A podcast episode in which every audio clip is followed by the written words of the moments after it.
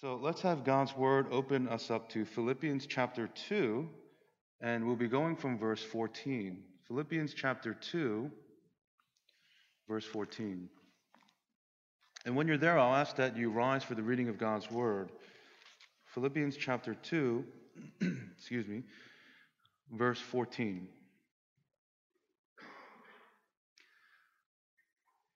This is the reading of God's word. Do all things without grumbling or questioning. This is the word of the Lord. Thanks be to God. Please be seated. Father, we know that these things have been spoken and written so that our joy may be full and complete. We know that this is the day that you have made. So, Lord, we rejoice and are glad in it. So, will you teach us further as we now all sit under your word to rejoice in you in deeper ways, Lord? We thank you and pray this in your Son's name. Amen. So, stop complaining, stop arguing, stop grumbling, stop feeling sorry for yourself. I'm tempted to just close in prayer right then and there. you know, the verse we have here in verse 14 uh, can seem pretty sharp and poignant, uh, simple and clear, uh, but I think there's more to it as we explore the intricacies of what happens in our hearts in our thoughts, and especially in the interactions with one another. You know, a few weeks back, uh, in light of COVID, a lot of the shipments have been getting backed up. I had ordered something online and I've been tracking it, and I've shared with you how one of my idols is just religiously checking, refreshing, tracking uh, where my packages are. I don't know what it is about it, but it, it really makes me feel alive, you know, and the mundane every day gets me going. So I'm tracking a package and it's telling me it's coming from you know this part of the U.S. and now it's making its way. It arrived and it's pending shipment, and then they received it and it's going. And I'm getting excited. As it's getting closer and closer, and my package made it all the way to uh, Horsham uh, UPS, and it said it was scheduled to arrive that day. So I'm excited. Every time I think I hear a creak, I check the door. I look out the window. Oh, the package didn't come yet. UPS man, my boy Frank isn't here yet. You know, and I'm checking, it didn't come that day, and then the next day didn't come, the following day didn't come again, and I'm looking at the tracker, and it says it's sitting in Horsham UPS. I'm trying to call, I'm getting frustrated, I'm getting worried, I'm really starting to complain. What kind of what kind of service is this? Is, is this the type of world we live in now that just packages get lost? And ultimately, I end up disputing with uh, through my credit card company to say, hey, this package never arrived. I need you to, to uh, get my money back.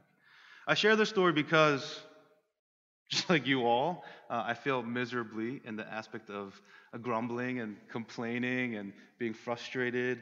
And this is something I think we can all relate to. You know, even if you consider yourselves a grinder, a hard worker, and you have no time for any nonsense, you're irritated by the notion of something being a waste of your time and resources.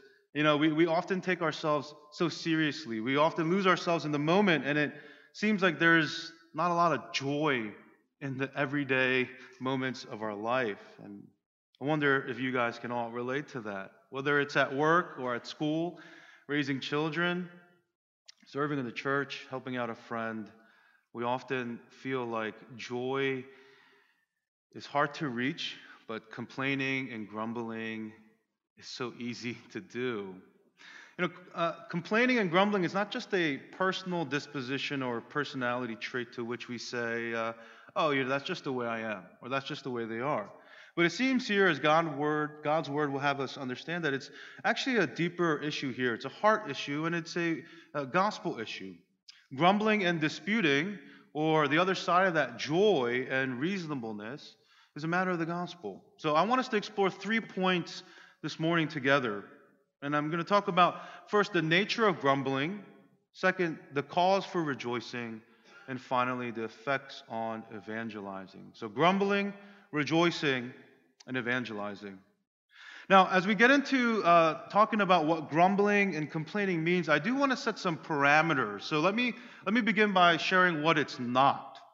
It seems overly obvious, but it's actually uh, pretty difficult to articulate and grasp. And it's Part of the reason why we perpetually are stuck in complaining or in a mode of, of grumbling and being dissatisfied.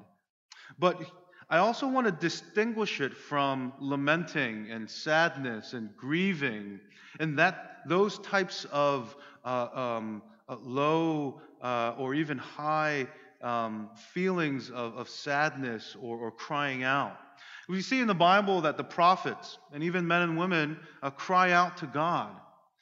Uh, even in the New Testament, Mark 10, uh, such a, a great example here. We see that a blind man is crying out and calling out to Jesus. And this is what it says. I'll just summarize it, uh, read just a portion of it. It says, He began to cry out and say, This is the blind man, Jesus, son of David, have mercy on me. And many rebuked him, telling him to be silent. But he cried out all the more, Son of David, have mercy on me. And Jesus stopped and he said, Call him. Although Jesus stopped, hearing the cries of this blind man, and he said, Call him. And they called the blind man, saying to him, Take heart, get up. He is calling you. Psalm 18, 6, we see the psalmist crying out to God. In my distress, I called upon the Lord. To my God, I cried for help. From his temple, he heard my voice, and my cry to him reached his ears. The heart of uh, this type of complaining or crying out is humble, it's desperate, and it's a heart that recognizes their need for God. And also in Galatians 2, we're told to bear one another's burdens as to fulfill the law of Christ. So, yes, there is an aspect to which, as we cry out to God and to one another, that it can sound like complaining or grumbling. But I think the point that makes the difference is where is our heart? Is our heart, as we express these complaints or these crying out, a humble, supple, desiring of God's grace? or is it hardened? So in our text here, it's talking about a complaining or grumbling that is coming from a hardened heart. It alludes to the Israelites in the Exodus as they constantly cried out and berated Moses and Aaron in the desert. You know, they said, Why did you take us out of Egypt so we can come out here and starve and die and, and, and be thirsty and be lost? There was constant grumbling, complaining, a, a, a, a forgetting, a lack of trust. And this is what Paul is trying to get at as he pens this letter to the church in Philippi. Do all things without grumbling or questioning or disputing. So then let me tell you what it is. What, what, what is Paul trying to get at? Grumbling. I just Google, I said define grumbling. Because even though these words seem very obvious, I think it helps us to nuance it and it helps us to see our, our heart actually a little bit more clear. Grumbling, it's a complaint or a protest about something in a bad tempered but typically muted way. I love that. That means it comes out in our tone, our posture, our engagement with one another, and sometimes it can be very nonverbal.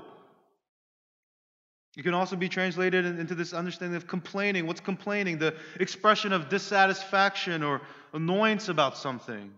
This is very verbal, it's expressive, it's articulate, it's detailed, it's nuanced. Or it can also be understood as murmuring, a subdued or private expression of discontent or dissatisfaction, a insinuation hinting at it, pointing to, alluding to, but not quite hitting the mark, a passive aggressiveness. Paul says, do all things without grumbling or disputing. Now, disputing in general is not an all entire negative thing, but associated with this idea of a complaining and dissatisfied and discontent heart. We're told here to avoid these things, to do all things without grumbling or disputing or questioning, questioning God and His faithfulness and His love and His provision for us. So then, if these are the things that are what Paul is getting at, how, how, how do we, you and I, often feel it? How is it expressed in our workplaces, in our families, in our friends? Well, this type of heart often makes us and leads us to a, a, a point of discontentment, being dissatisfied, entitled. There's a, grip, a gripe with God in terms of his portion for us. Why does his cookie have more chocolate chips than mine?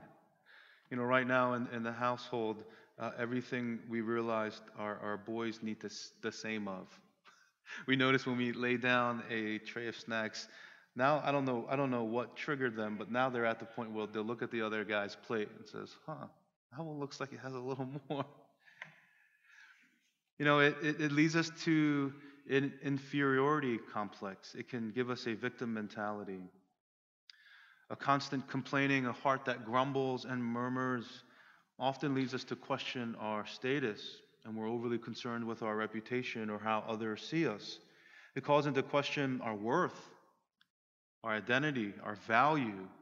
It can come out in, in, in prideful, I deserve better than this. Why is my life like this?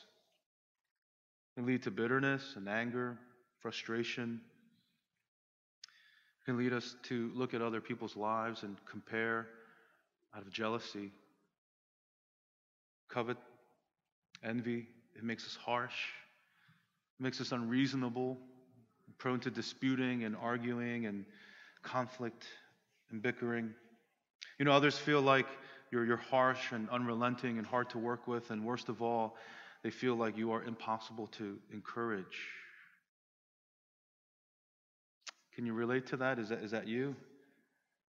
Because all I did was try to describe the things that I feel in my heart. You know, you feel alone oftentimes in your complaints and grumbling, and no one understands, no one gets it, and you're frustrated here.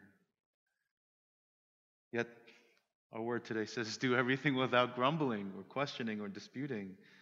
So, then what is Paul trying to lead us to? Well, we see in chapter 4, he highlights these uh, two women. He calls them out and he calls the church out. And he says, I entreat Euodia and Syntyche to agree in the Lord, to rejoice, and, and to let their reasonableness be known to everyone. So, if the negative command is to do everything without grumbling or disputing, then the positive aspect would be to do all things with joy and unity. And this makes sense because we see that the whole letter of Philippians is marked with, with treasures and notes and flavors of joy. I know we said it time and time again, but Paul, as he is in prison, as he's struggling, as he's suffering, he is so focused on joy. And, and, and he writes to this church all these examples and these exhortations, but it keeps coming back to joy as they're serving, as they're working, as they're doing the work of the kingdom, to rejoice, to, to, to be cheerful in what they have in Christ. So, then what is the cause for rejoicing? You know, we know that lasting joy is certainly not found in our circumstances or in something new, but it comes with a renewing of our spirit. And we talked about how Paul addresses his, his own deep contentment and satisfaction in the Lord. He says, I, I know what it was like to be brought low and high. I know what it was like to have a lot and a little. And, and I found that I have my everything in God, that I can do all things through Him who strengthens me. There is a rejoicing in Paul's life when there ought to be to the outside world complaints and grumbling. Brothers and sisters, I wonder if, if, if that is a mark that we are hungry for, a, a fruit that we desire in our lives joy in times where complaining and grumbling may come more naturally. Joy in times where we can just say, man, I, why is my life like this? I hate this. Why, why are the circumstances like this? Joy because in Christ we have our all in all. Alistair Begg, a pastor that I really enjoy um, listening to, he said something to the effect of Jesus is our Savior, not our supplement. And, and he draws out this idea that a lot of times, even as Christians, we see Jesus kind of as a supplement. We take maybe once a week, maybe three times a day. And, and this, this is supposed to supplement and enrich our lives in such a way that maybe it can produce some joy. Or, you know, when we feel like complaining, it kicks in and you're just like, oh, you know what? It's going to be a little bit more joyful, you know?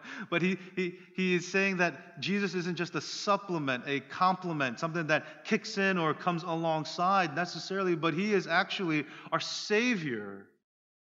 And now this might be a huge jump and a huge leap, but what, what he's trying to get at is this that Jesus is our Savior because we need saving. Our complaining, our grumbling doesn't simply come from a subtle dissatisfaction about the way life has gone, but it comes from a deeply rooted, sinful, discontent, bitter, self righteous, entitled heart that says, God, I don't know what you're doing but my life stinks. I don't like the way it's going. And I want more than this. This is not what I signed up for.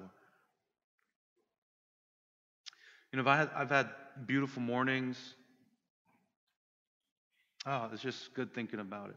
I had beautiful, beautiful mornings drinking coffee, watching the sunrise from my window, reading my Bible, and being in prayer, and being in genuine, ideal uh, moments of uh, personal devotion with the Lord. I've had beautiful morning walks on natured path as the sun came up, with only the songs of birds and the sound of gravel underneath my feet.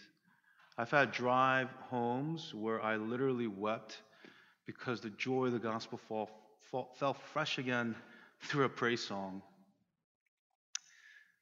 And at the same time, when 9 a.m. hits, when I get home and my offspring and progeny have asked for 50 different things. I don't want to be too specific. They're sitting in this room.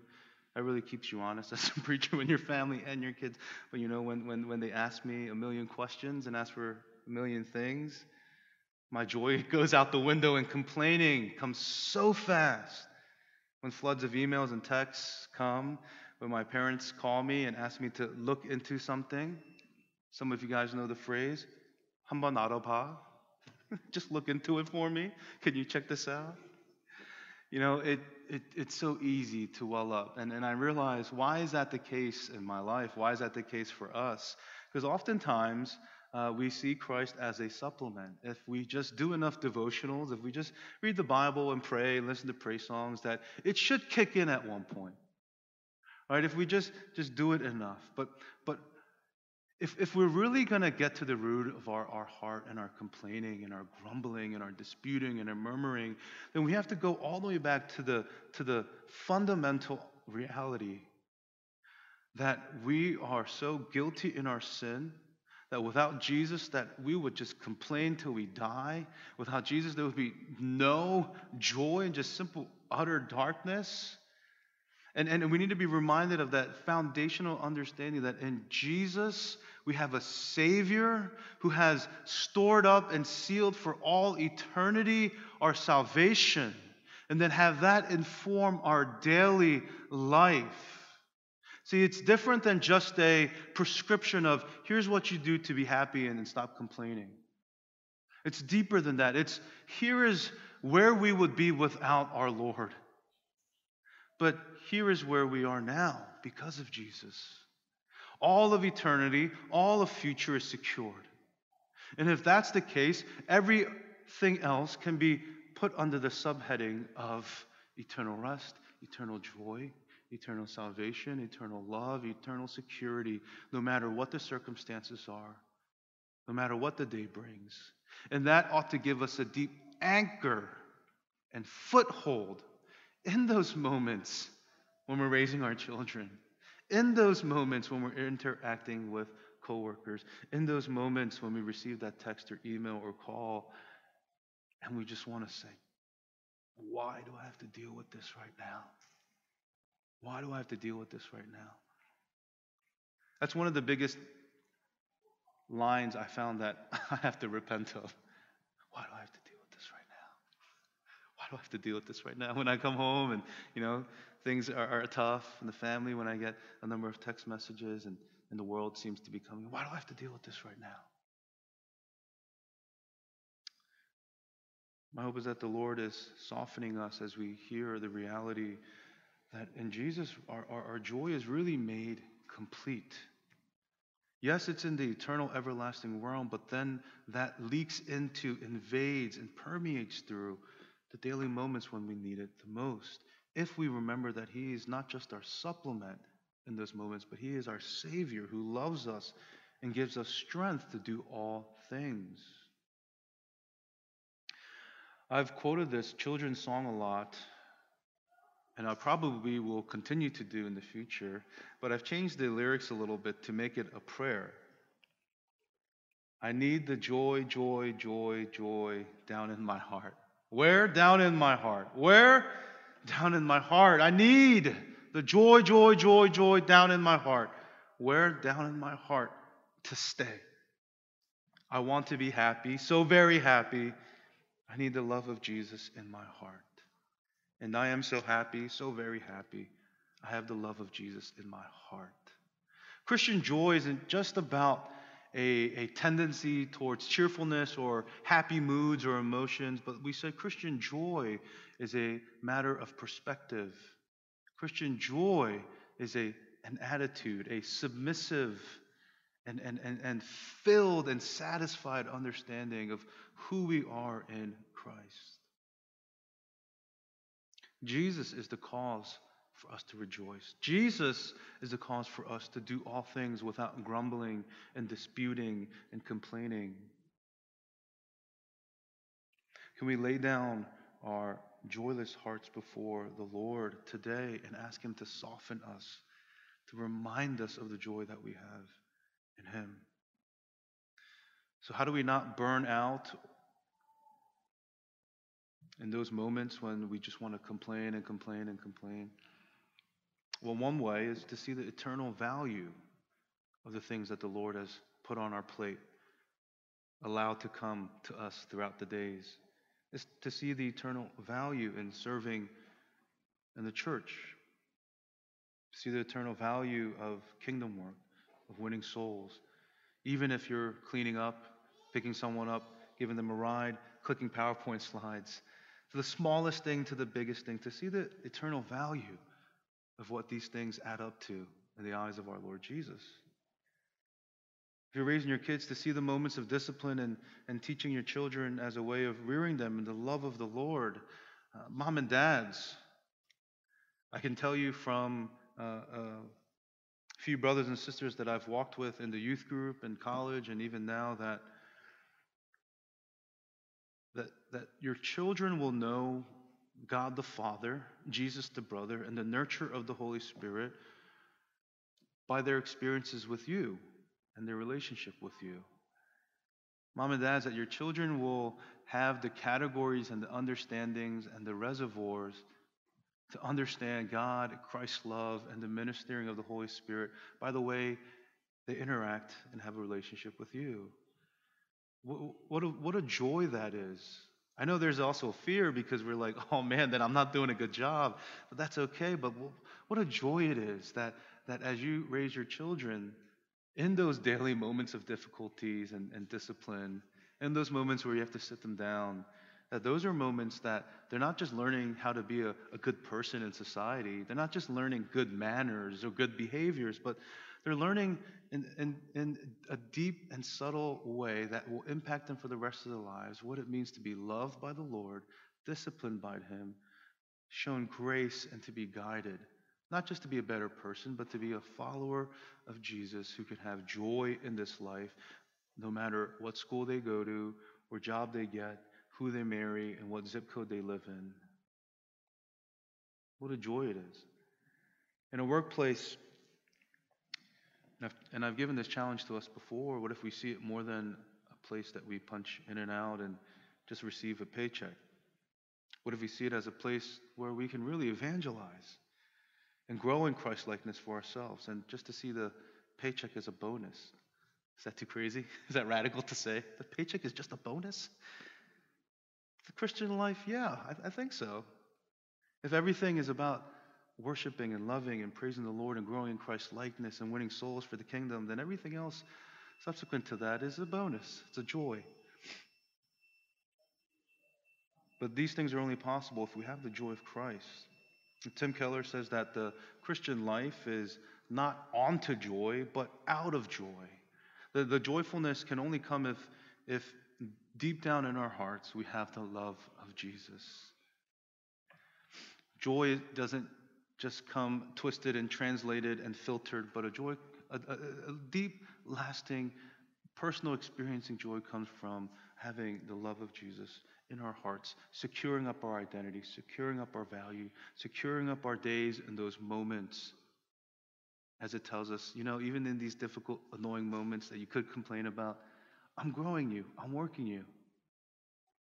How many times have we prayed to grow in Christ, to be sanctified? And when those sanctifying moments come, we're just like, why do I have to deal with this right now?